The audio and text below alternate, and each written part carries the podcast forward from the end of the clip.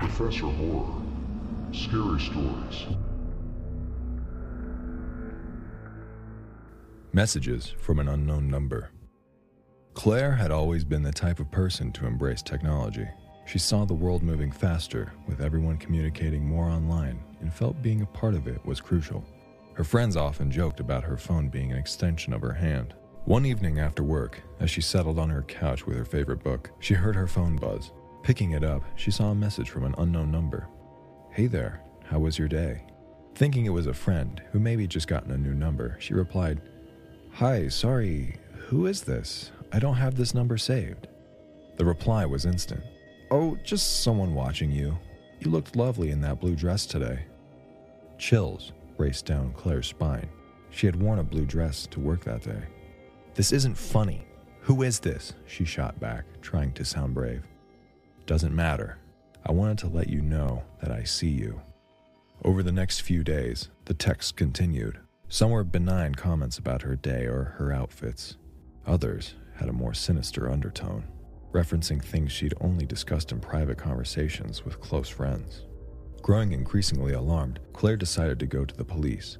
The officers took her concerns seriously, but they couldn't do much without more concrete evidence.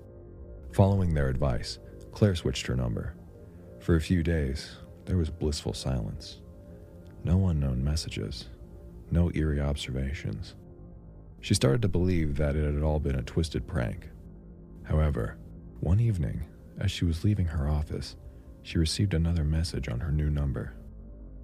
Changing your number won't help. I'm always watching. She looked around in a panic but saw nothing unusual. Scared for her life, Claire decided to hire a private investigator, Robert. Robert was a tall, gruff man in his 50s. He had seen all kinds of cases, but this one intrigued him. He asked Claire for all the messages and patterns she had noticed and started surveillance. A few nights later, Robert called Claire. I've found something. There's a white van that's been following you. It's been parked outside your office, home, and even places you hang out. Shaken, Claire asked, Do you know who it is? I'm working on it, Robert replied. For now, stay vigilant and inform the police. The next day, Claire received a text. You think he can protect you? Determined to end this, Claire confronted the white van outside her office. The van's door slid open as she approached, and a man emerged. Claire recognized him Gary, the quiet IT guy from her office. Before he could say anything, Claire yelled, Why are you stalking me? Gary, looking frightened, stammered, I. I just wanted you to notice me. You're always so engrossed in your phone, so I thought if I sent messages, you'd see me. Infuriated and scared, Claire said, You had no right. This ends now. Robert, having been close by, stepped in and restrained Gary. The police were called, and Gary was arrested. As it turned out, he had installed a small tracking device on Claire's phone, allowing him to follow her every move and intercept her conversations. Claire pressed charges, and Gary was convicted.